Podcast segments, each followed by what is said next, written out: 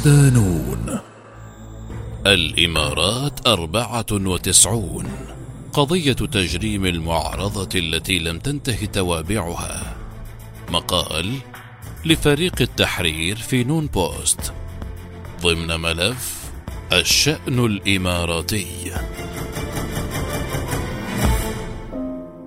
تكشفت مؤخرا خيوط عملية اختفاء واختطاف رجل الأعمال الإماراتي الذي يحمل الجنسية التركية خلف عبد الرحمن الربيثي البالغ 58 عاما وتسليمه إلى السلطات الأمنية في أبو ظبي بعد وصوله إلى الأردن في زيارة خاصة وإيقافه في مطار الملكة علياء واقتياده إلى قصر العدل بالعاصمة عمان بناء على طلب من الإمارات. ورغم إخلاء القضاء الأردني المعارضة الإماراتية بكفالة مالية وتحديد عقد جلسة للنظر في تسليمه من عدمه، تبين بعد أيام أن أجهزة الأمن الأردنية ضربت بقوانين الدولة عرض الحائط، وسلمت الرميث عنوة لأبو ظبي دون أي محاكمة أو إجراءات قانونية في جريمة مكتملة الأركان. رغم صدور وثيقة رسمية فيها حكم الإفراج عنه، وبعد مضي عشرة أيام من الاختفاء القسري أقرت أبو ظبي تسلمها رسميا الرميثي من السلطات الأردنية واصفة إياه بالإرهابي المطلوب للعدالة كما قالت إنها ستعيد محاكمته مرة أخرى وفقا لقانون الإجراءات الجزائية الذي ينص على أنه في حال القبض على المتهم صدر بحقه حكم غيابي أو سلم نفسه وتعاد محاكمته في نفس التهم المنسوبة إليه. ورغم ابتعاد الرميث عن أي نشاط سياسي وعدم خروجه على أي وسيلة إعلامية منذ خروجه من البلاد قبل عشر سنوات وتركيزه على عمله في المشاريع التجارية التنموية إلا أن جهاز أمن الدولة لم يتوقف عن ملاحقته وجمدت الحكومة الإماراتية أمواله وحرمته من رؤية بعض أبنائه عبر فرض منع السفر عليهم ووضعت اسمه لدى لائحة المطلوبين لدى الإنتربول والشرطة العربية. لتتحين الفرصة أخيرا وتلقي القبض عليه في إطار سطوة جهاز أمن الدولة على القانون والقضاء. أثارت هذه الواقعة قلق منظمات حقوقية أعربت عن مخاوفها من تعرض الرميث للتعذيب وسوء المعاملة وعدم حصوله على محاكمة عادلة. منتقدة في الوقت نفسه موقف الأردن بالتواطؤ في هذه الانتهاكات التي يحظر دستورها في مادته تسليم اللاجئين السياسيين على أساس مبادئهم السياسية أو دفاعهم عن الحرية. في حين تقول السلطات الإماراتية إن إجراءات تسلمه جرت وفقا للاتفاقيات المبرمة بشأن التعاون القانوني والقضائي بمجلس وزراء الخارجية العرب المعنية بملاحقة المجرمين الفارين من العدالة الجنائية وفق قولها. جاءت ملاحقة السلطات الأمنية في أبو ظبي على خلفية قضية عرفت وقتها باسم الإمارات 94 والتي رفض فيها الرميث تعليمات جهاز أمن الدولة بالشهادة ضد المعتقلين الآخرين. لتتم محاكمته غيابيا بالسجن 15 عاما بتهمة إنشاء وتأسيس تنظيم سري يتبع لجماعة الإخوان المسلمين. في أشهر محاكمة للمعارضين أعقبت حملة قمع غير مسبوقة على نشطاء الديمقراطية وكشفت تناقضات الدعم الغربي لنظام أبو ظبي. كيف بدأت القصة؟ بدأت الحملة عام 2011 بعد اندلاع ثورات الربيع العربي. لم تكن هناك احتجاجات في الإمارات، وفي مارس آذار 2011 أعلنت الحكومة الإماراتية عن تخصيص مبلغ مليار دولار فاصل ستة في مشاريع البنية التحتية للمناطق الأقل نموا والتي ينظر إليها على نطاق واسع على أنها جزء من محاولة لتجنب السخط. في ذلك الشهر وقع أكاديميون والعديد من أعضاء جمعية إسلامية تدعى الإصلاح والتوجيه الاجتماعي أو الإصلاح على عارضة إلكترونية تطالب ببدء عملية إصلاح ديمقراطي، بما في ذلك الحق في اختيار أعضاء مجلس الحكام الأعلى أو المجلس الوطني الاتحادي المؤلف من حكام الإمارات السبع، والذي تركزت في يده السلطة العليا للدولة. وقدمت المجموعة المكونة من 133 ناشطا التماسا إلى شيوخ الحكم الذين يسيطرون على المجلس صاحب اليد الطولى في تعيين رؤساء الحكومات والوزراء طالبوا فيه بانتخاب الأعضاء بالاقتراع المباشر بدلا من اختيارهم بانتخابات غير مباشرة وبالتعيين. بذلك لم تكن هذه المطالب وحملات القمع التي رافقتها صدفة في عالم ما بعد الانتفاضات العربية، فهم يريدون أن يتم إنشاء برلمان ديمقراطي بالكامل وإعطاء تلك الهيئة سلطات تشريعية وتنظيمية كاملة وإنهاء السلطة المطلقة الممثلة في هيئة شبه تشريعية مقضومة الصلاحيات ويدعون إلى الحرية والمضي بالإصلاحات الديمقراطية والاستقلال القضائي الكامل وتراجع الدولة الأمنية واعتماد الإمارات نظاما ملكيا دستوريا يلتزم بمعايير حقوق الإنسان. ضمن الموقعين الشيخ سلطان بن كايد القاسمي ابن عم حاكم إمارة رأس الخيمة، وكان حينها رئيس جمعية الإصلاح، وهي جمعية إسلامية يعود تاريخها إلى سبعينيات القرن الماضي، وتقول إن لديها عشرين ألفا من أنصارها وتعرفها هيومن رايتس ووتش بأنها جماعة غير عنيفة تدعو إلى زيادة الالتزام أكثر بتعاليم الإسلام بصورة سلمية وإلى الحرية في البلاد. عقب إرسال العريضة، دشنت أجهزة المخابرات التابعة للدولة ردا قمعيا سريعا لم يسبق له مثيل، ومذ ذلك الحين أطلقت العنان لحملة اعتقالات واسعة تستهدف المعارضة. وفي الشهر التالي اعتقلت أجهزة الأمن خمسة ناشطين بارزين ومنتقدين للحكومة معظمهم لم يوقعوا على العريضة وحوكموا بتهمة التجريح بالعلاقة في مقالات نشروها على منبر حوار الإمارات العربية المتحدة للنقاش على الشبكة وتطورت قضيتهم لاحقا ليعرفوا بالإماراتيين الخمسة وحكم عليهم جميعا بالسجن ثلاث سنوات لكن صدر عفو أميري عنهم في اليوم التالي رغم الإبقاء على سجلهم الجنائي. وشملت قائمة المستهدفين أيضا مواطنين من مختلف مناحي الحياة الإماراتية. هناك ثلاثة قضاة واثنان من المدافعين عن حقوق الإنسان المحامي الحقوقي البارز محمد الركن ومحمد المنصوري. ومجموعة من رجال القانون البارزين والأكاديميين والمحامين والمدرسين وقادة العمل الطلابي، ومن بينهم القاضي محمد سعيد العبدولي والفقيه والأستاذ الجامعي الدكتور هادف العويس. وحتى كان منهم أقارب إحدى العائلات المالكة في هذا البلد الذين قالوا إنهم لا يتطلعون إلى الإطاحة بالقيادة لكنهم يطالبون بإصلاح ديمقراطي بالإضافة إلى أفراد عائلاتهم الذين حاولوا مناصرة ذويهم من خلال الكشف عن الانتهاكات التي ترتكبها الدولة بحقهم. قال أبرزهم المدافع الإماراتي عن حقوق الإنسان أحمد منصور الذي كان من الموقعين على العريضة سابقة الذكر إنه منذ ذلك الحين تعرض للضرب مرتين وسرقت سيارته واختفى حوالي 140 ألف دولار من حسابه المصرفي الشخصي واتهم الحكومة بمحاولة ترهيبه وقال إنها ترفض إعادة جواز سفره لكنها لم تعلق على قضيته وتدعي في كل مرة أنها تستخدم الوسائل القانونية للحفاظ على الاستقرار. في منتصف عام 2011 تحولت الحملة مباشرة إلى جمعية الإصلاح، وبدأت السلطات ممارسة الضغوط على من لهم صلة بالجمعية التي كانت تعمل بشكل قانوني في البلاد منذ عام 1974 إلا أن الأمر تغير لاحقا وفي عام 1994 أغلقت السلطات مقرها الرئيسي في دبي وأقدمت على حلها عام 1995 بعد ازدياد نشاطها واتساع عدد مؤيديها. لذلك انتقل قادتها إلى العمل السري في إمارة رأس الخيمة لكن حوارها مع السلطات لم ينقطع وعادت إلى العمل العلني مرة أخرى بعد عدة مفاوضات عام 2003 لكن ابتداء من عام 2011 تلقت هذه الجمعية حصة الأسد من القمع وجردت السلطات سبعة من أعضاء الإصلاح من الجنسية على نحو تعسفي لأسباب أمنية غير محددة، وأمروا بمغادرة البلاد.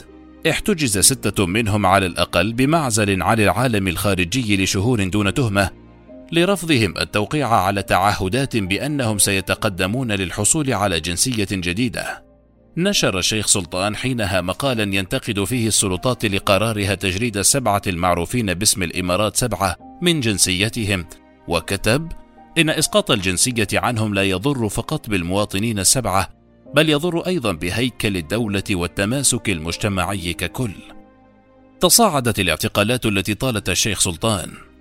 ففي أبريل نيسان 2012 اقتحم مسلحون منزله وطلبوا منه التوقيع على اعتراف يدينه بمعارضة النظام لكنه رفض حتى قراءة الوثائق. فاحتجز في الحبس الانفرادي في أحد قصور ابن عمه حاكم رأس الخيمة. إحدى أفقر الإمارات في الاتحاد الغني بالنفط دون إبداء أي سبب لاعتقاله. ثم ظهر بعد عام في المحاكمة الأشهر في تاريخ الإمارات. جاء اعتقال القاسم بعد أن أبلغه زملاؤه في الأسرة الحاكمة قبل أسبوعين أن قوات الأمن في أبو ظبي أرادت اعتقاله وبدا حينها أن استهدافه تصعيد واضح لحملة الحكومة على الإصلاح بشكل خاص وهاجس الإسلام السياسي بشكل عام. فلم تكن تلك فقط خطوة ضد عضو بارز في جمعية كانت قبل سنوات في حالة من الوئام والتصالح مع السلطات لكن أيضا أحد أفراد إحدى العائلات السبع الحاكمة في الإمارات. مع اعتقال القاسم بدأت الضغوط تتزايد على الناشطين فقبض على الأشخاص الأربعة والتسعين وبينهم عدد من النساء واحدا تلو الآخر. واقتيدوا إلى أماكن مجهولة لشهر كامل قبل أن يسمح لهم بإجراء اتصالات هاتفية مع بيوتهم لإخبار أحبائهم بأنهم ما زالوا على قيد الحياة. وفقد بعضهم وظيفته وجرى التشهير ببعضهم في وسائل الإعلام وطردت زوجات العديد منهم من وظائفهن. بينما فصل أطفال بعضهم من المدارس كما فرض حظر على سفر العديد من أقاربهم ومنعوا من مغادرة البلاد. توالت بعد ذلك الاعتقالات التي طالت معظم الموقعين الآخرين على العريضة ومعظمهم من الإصلاح واتهمتهم السلطات بالتواصل مع جهات أجنبية للإساءة إلى سمعة الدولة وأنهم على علاقة بجماعة الإخوان المسلمين بهدف التمويل وأنهم يسعون إلى الاستيلاء على الحكم لكن أعضاء الإصلاح نفوا صلتهم بالإخوان. ويقول خالد الركن الذي يعد شقيقه محاميا بارزا ومن بين من يخضعون للمحاكمة إنها منظمة اجتماعية وليست سياسية أو اقتصادية وعملت مع الناس من أجل الحفاظ على الإمارات كدولة مسلمة ذات طابع عربي. ونقلت عنه صحيفة نيويورك تايمز الأمريكية أن السلطات رأت في أنشطتنا الحلقة الأولى في سلسلة نحو إسقاط الحكومة وإضعاف الدولة. لم تكتف السلطات الإماراتية بهذا الإجراء بل سعت إلى تقويض نفوذ الجمعية على النقابات المهيمنة وامتدت حملة القمع إلى المجتمع المدني وواجهت بعض الجمعيات والنقابات حملة قمع بما يتعارض مع القانون الدولي لحقوق الإنسان. وفي أبريل نيسان 2011 صدرت الأوامر بإغلاق أربع منظمات غير حكومية بما فيها نقابتي الحقوقيين والمعلمين بدعوى انتهاك المادة 16 من قانون الجمعيات لعام 2008 الذي يحظر على المنظمات غير الحكومية وأعضائها التدخل في السياسة أو في الأمور التي تضر بأمن الدولة ونظامها الحاكم. لم يمر كثيرا حتى ولت جمعية الإصلاح التي كانت تدير ذات يوم المجمع الاجتماعي عند مدخل المدينة فقد استبدلت السلطات مجلس إدارتها بالكامل بمرسوم حكومي وحاكمت العشرات من أعضائها وغيرت اسمها وتحركت حكومة الإمارات بقوة لإغلاقها واتهام أعضائها بالتامر ضد الدولة بل تعدى الأمر إلى سحب جنسية الناشطين المنتمين إلى جمعية الإصلاح وحرمانهم منها المحاكمة الجماعية الأسوأ خلال الأشهر التي سبقت المحاكمة السياسية الغريبة في الإمارات احتجز ما لا يقل عن 64 من المعتقلين في أماكن غير معلنة لفترات تصل إلى عام واحد قبل المحاكمة. لم يحصل العديد من المعتقلين على مساعدة قانونية حتى أواخر فبراير شباط 2013. وعندما حصل ذلك كان ممثل نيابة أمن دولة في الغرفة وعلى مرمى البصر في انتهاك لمتطلبات القانون الدولي الخاصة بالسرية في المحادثات بين المحامين وموكليهم. فقط بعد أن هددت عائلات المتهمين بالاعتصام أحضروا إلى المحكمة وهم معصوبو العين وظهرت على بعضهم علامات واضحة تشير إلى تعرضهم للتعذيب وسوء التغذية وسوء المعاملة وتوسل البعض إلى سجانيهم لإعطائهم الدواء. كان جميعهم خائفين من الكلام. بالإعلان عن المحاكمة في يناير كانون الثاني 2013 أفصح المدعي العام أخيرا عن السبب وراء حملة الاعتقالات وقال في بيان إن المعتقلين أطلقوا وأنشأوا وأداروا منظمة تسعى إلى قلب النظام السياسي في البلاد بما يخالف المادة 180 من قانون العقوبات وأن هذه الجمعية السرية وضعت هدفها التحريضي على الورق لكنها تعترف بشكل غريب أن هذه الوثائق قد أتلفت. سعت السلطات لإقناع المحكمة بأن أعضاء الجمعية كانوا يخططون لتشكيل حكومة موازية. في حين ادعى النائب العام الاتحادي سالم سعيد كبيش أن المدانين كانوا يعملون وفق أجندة سرية للتسلل إلى المدارس والجامعات والوزارات. وأشار إلى أن النيابة العامة لديها أدلة على أن المتهمين أسسوا منظمة موازية أهدافها غير المعلنة كانت مواجهة المبادئ الأساسية التي يقوم عليها نظام الحكم. بحسب ما ذكر ممثل وسائل الإعلام الإماراتية المحلية الذين سمحت لهم السلطات بحضور المحاكمة. ضاعفت سلطات الإمارات الانتهاكات الجسيمة السابقة للمحاكمة من خلال الحرمان التعسفي لأفراد الأسرة والمراقبين الدوليين ووسائل الإعلام الدولية من الوصول إلى المحاكمة. وقبل افتتاح المحاكمة في الرابع من مارس آذار 2013 منع مسؤولو الأمن دخول أحمد نشمي الظفيري المراقب الدولي للمحاكمة عن منظمة العفو الدولية ونعومي كروتاز ممثل منظمة الكرامة لحقوق الإنسان ومقرها جنيف حيث نجح العديد من المراقبين الدوليين في دخول البلاد. لكن السلطات منعتهم من دخول المحكمة رغم امتثالهم للإجراءات المنصوص عليها وتقديم الوثائق المطلوبة. وزاد اعتقال عبد الله الحديدي نجل أحد المتهمين الأربعة والتسعين في الحادي والعشرين من مارس آذار 2013 المخاوف بشأن عدالة المحاكمة. فقد اتهمته السلطات في الثامن والعشرين من مارس آذار بموجب المادة 265 من قانون العقوبات بنشر تفاصيل جلسة محاكمة عبر الإنترنت بصورة غير نزيهة وبنية سيئة. استندت السلطات إلى مرسوم بقانون خمسة لسنة 2012 بشأن مكافحة جرائم تقنية المعلومات الذي تجعل المادة 46 منه استخدام الإنترنت أو تكنولوجيا المعلومات طرفا مشددا في ارتكاب الجرائم. حضر الحديدي أربع جلسات منذ بدء المحاكمة وكتب عنها على مواقع التواصل الاجتماعي في اليوم السابق لاعتقاله أبلغ مسؤولون من المحكمة الاتحادية العليا في أبو ظبي الحديدي وأقارب آخرين للمتهمين أن السلطات لن تسمح لأفراد الأسرة بحضور المحاكمة بعدها. وقد زاد هذا من الشكوك حول سبب حاجة السلطات لإخفاء ما يقال ويفعل في الداخل بحسب هيومن رايتس ووتش علما أن الإمارات طرف في الميثاق العربي لحقوق الإنسان الذي ينص في المادة الثالثة عشر على أن المحاكمات يجب أن تكون علنية إلا في الحالات الاستثنائية التي قد تتطلبها مصلحة العدالة في مجتمع يحترم حريات وحقوق الإنسان.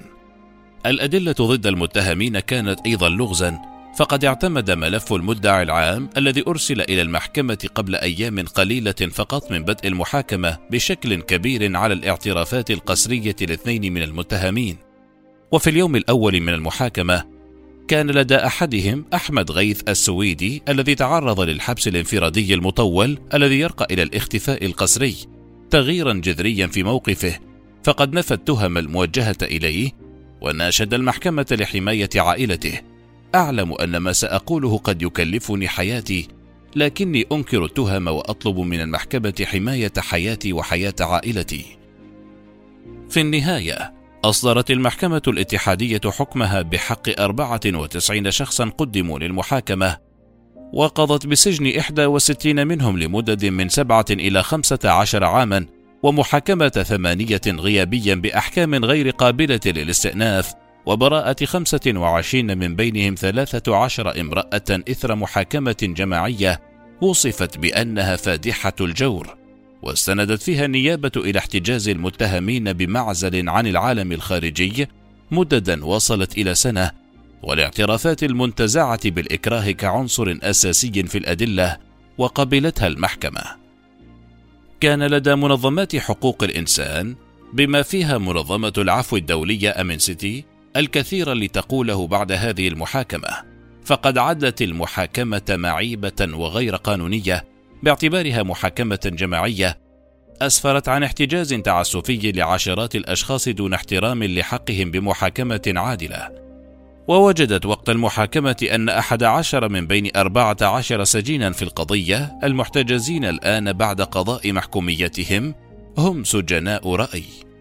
وفي حين قامت مجموعات في تحالف منظمات حقوق الإنسان بتوثيق مزاعم موثوقة بالتعذيب في مرافق أمن الدولة الإماراتية لسنوات عديدة أشاد جمعية الإمارات لحقوق الإنسان التي تربطها علاقات وثيقة بالسلطات الإماراتية بالجلسة الأولى في بيان أصدرته لوكالة الأنباء الحكومية في الثامن من مارس آذار. وقالت الجمعية: سمح القاضي للمتهمين بالحق في التحدث والتعبير عن مطالبهم من خلال محامي الدفاع، وصرحت المنظمة المصرية لحقوق الإنسان أن المتهمين كانوا بصحة جيدة ولم يكن هناك دليل على التعذيب، رغم أن المنظمة ذكرت أيضا أن بعض المتهمين قالوا إنهم تعرضوا للتعذيب عند القبض عليهم وأن اثنين منهم قال إنهما تعرضا للاختفاء القسري لمدة خمسة أشهر. وفي نوفمبر تشرين الثاني 2011 وصف محام أمريكي للحريات المدنية كان قد راقب جلسات محاكمة خمسة معارضين سياسيين القضية بأنها مليئة بالعيوب القانونية والإجرائية منذ البداية، وخلص إلى أن الإجراءات القانونية الصارخة حرمت الرجال الخمسة من حقهم في محاكمة عادلة. بدأ حينها أن المحاكمة سياسية بوضوح، فقد استبق قائد شرطة دبي ضاحي خلفان الحكم محذرا من أن جميع دول الخليج تواجه تهديدا وجوديا يتمثل في جماعة الإخوان المسلمين في مصر، التي لا تخفي جمعية الإصلاح التي ينتمي إليها معظم المتهمين، ولكن ليس كلهم بأي حال من الأحوال تعاطفها الايديولوجي معها إلا أن هذه الادعاءات لم تمنع المنظمات الدولية من التنديد بتلك الاعتقالات والمحاكمات. الإمارات التي غالبا ما توصف بأنها واحدة من أكثر دول الخليج استقرارا حساسة للغاية لصورتها الدولية كدولة حديثة ومتقدمة. وقد انضمت إلى اتفاقية الأمم المتحدة لمناهضة التعذيب في يوليو تموز 2012 لكنها رفضت السماح للجنة الأمم المتحدة بالتحقيق في مزاعم فردية بالتعذيب، كما أبدت تحفظا على الاتفاقية جاء فيه أن الألم والمعاناة الناشئين عن العقوبات القانونية لا يرقيان في نظرها إلى درجة التعذيب. أعلن عن المحاكمة نفسها عشية مراجعة مجلس حقوق الإنسان التابع للأمم المتحدة والذي انتخبت الإمارات لعضويته للمرة الأولى في فترة 2013-2015 ووعدت حينها بالتمسك بأعلى المعايير في تعزيز وحماية حقوق الإنسان. لكن تعاملها مع هذه المحاكمة أثار أسئلة مقلقة حول التزامها بإجراء محاكمات عادلة واحترام معايير حقوق الإنسان الأساسية الأخرى. ما زال القمع مستمرا لم تنتهي القضية بمحاكمة المتهمين بل امتدت آثارها حتى بعد المحاكمة كما كان الحال قبلها فبعد مرور عقد من الزمن على احتجاز الرجال الستيني جراء المحاكمة المتعلقة بقضية الإمارات 94 لا يزال بعض السجناء محتجزين بمعزل عن العالم الخارجي طوال سنوات ويحرمون من حقوقهم ويتعرض أقرباؤهم لعمليات انتقامية. يصف أقارب السجناء كيف عانوا هم وأحباؤهم المسجونون طيلة السنوات الماضية. فقد أبلغت أسرة حسن الجابري أحد المحكوم عليهم هو وشقيقه حسين وكلاهما كانا موظفين حكوميين سابقا بالسجن عشر سنوات منظمة العفو الدولية. أن السلطات منعت في ديسمبر كانون الأول 2019 كافة الزيارات العائلية. ومنعته من الاتصال بأسرته طوال ما يزيد على ستة أشهر وجردتهما الحكومة من جنسيتهما في ديسمبر كانون الأول 2011 ازدادت الآثار المدمرة لهذه السياسة القاسية وضوحا بوفاة المعارضة والناشطة الحقوقية الإماراتية آلاء الصديق المديرة التنفيذية لمنظمة القسط. وهي منظمة غير حكومية رائدة تسلط الضوء على انتهاكات حقوق الإنسان في السعودية. وابنة محمد الصديق أحد السجناء في قضية الإمارات 94 الذي اعتقل عام 2013 وسلطت وفاتها الأضواء على محنة أسر الذين فرقوا ظلما عن أحبائهم طيلة هذه السنوات فقد توفيت في التاسع عشر من يونيو حزيران 2021 جراء حادث سيارة في بريطانيا دون التحدث إلى والدها منذ عام 2018 لأن السلطات قطعت كافة الاتصالات معه.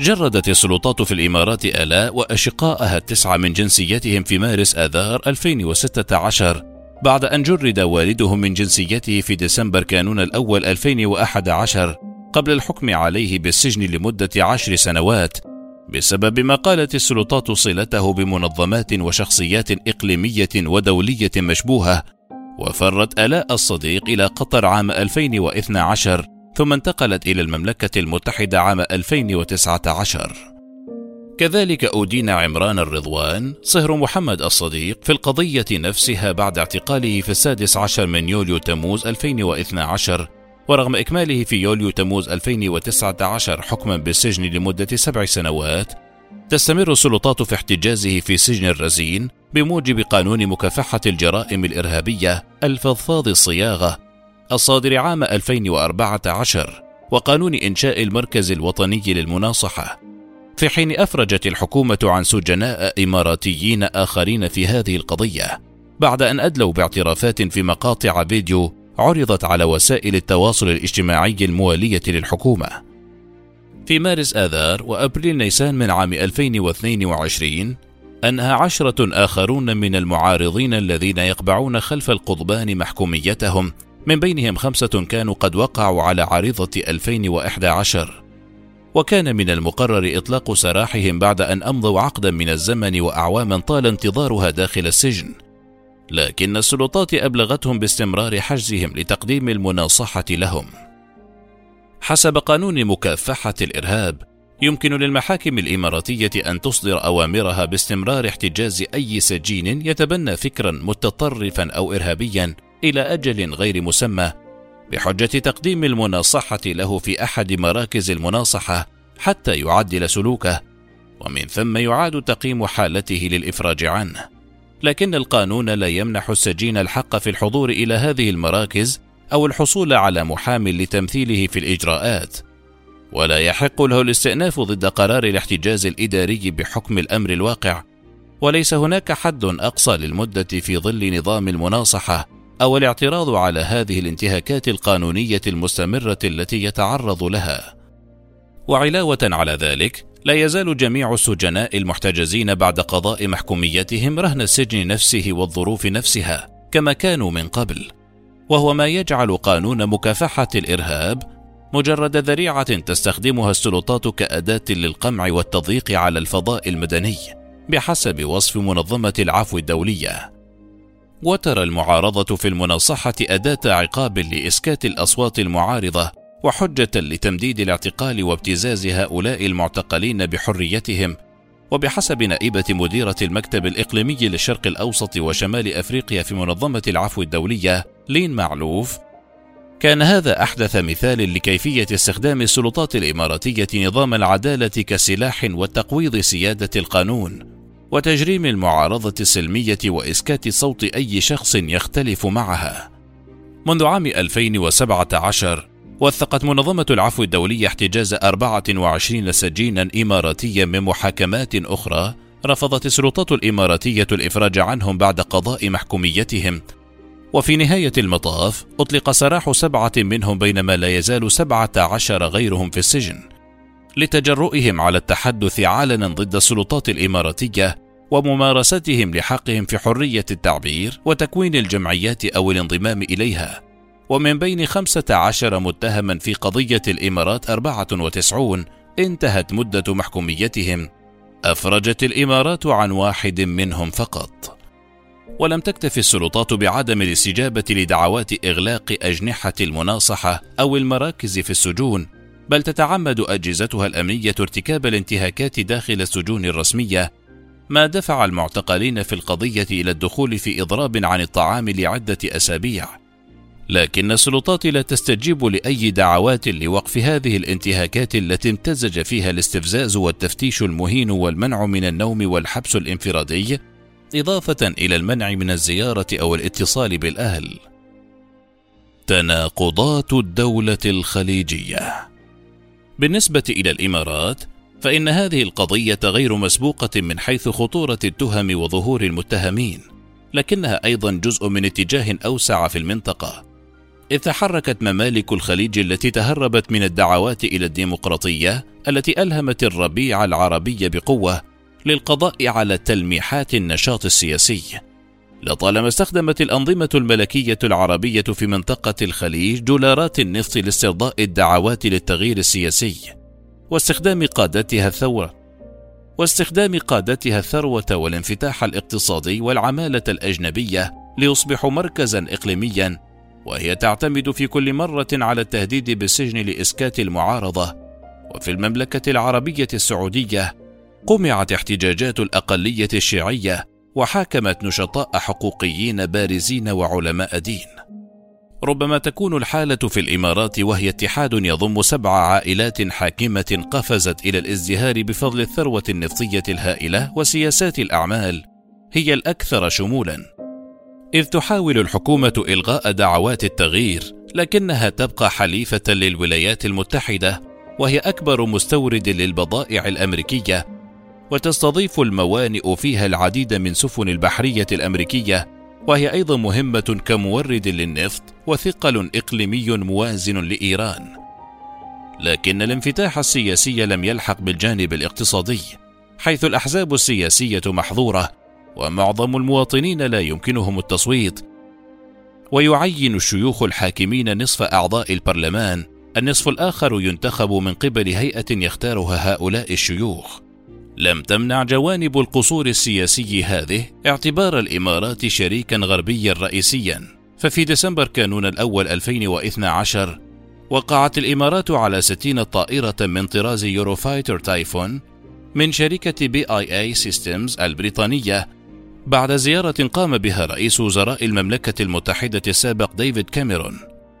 كما وقعت 17 عقدا دفاعيا لطائرات بدون طيار أمريكية الصنع بقيمة مليار دولار فاصل 42 وكانت أيضا أكبر وجهة لتصدير الأسلحة الفرنسية. ما جعل هذه الدولة صامتة إلى حد كبير تجاه حكومات دول الخليج غير الديمقراطية رغم دعوتها إلى إصلاحات في أماكن أخرى. يخشى بعض الإماراتيين من أن تهدد جماعات مثل الإصلاح الاستقرار الذي جعل بلدهم البالغ عدد سكانه قرابة عشرة ملايين ثريا وآمنا ومسالما. لكن الاندفاع نحو التحديث أثار جدلا حول الهوية إذ تساءل كثيرون عما يعنيه أن تكون إماراتيا في بلد يبلغ من العمر خمسين عاما فقط ويفوق عدد الأجانب عدد السكان المحليين بنسبة أربعة إلى واحد. ففي دبي أكبر مدينة في البلاد يندر السكان المحليون وتنتشر المشروبات الكحولية على نطاق واسع فضلا عن مظاهر ليبرالية غريبة على مجتمع الإمارات المحافظ وجهة النظر المنافسة التي نادى بها الإصلاح سائدة في الإمارات الشمالية الأقل ثراء إذ تسود الأعراف الاجتماعية التقليدية وهذا يعني أن ثمة فجوة كبيرة بين الصورة الدولية التي تروجها الإمارات عن نفسها باعتبارها وجهة سياحية مزدهرة والانتهاكات العديدة التي ترتكب خلف أبواب موصدة.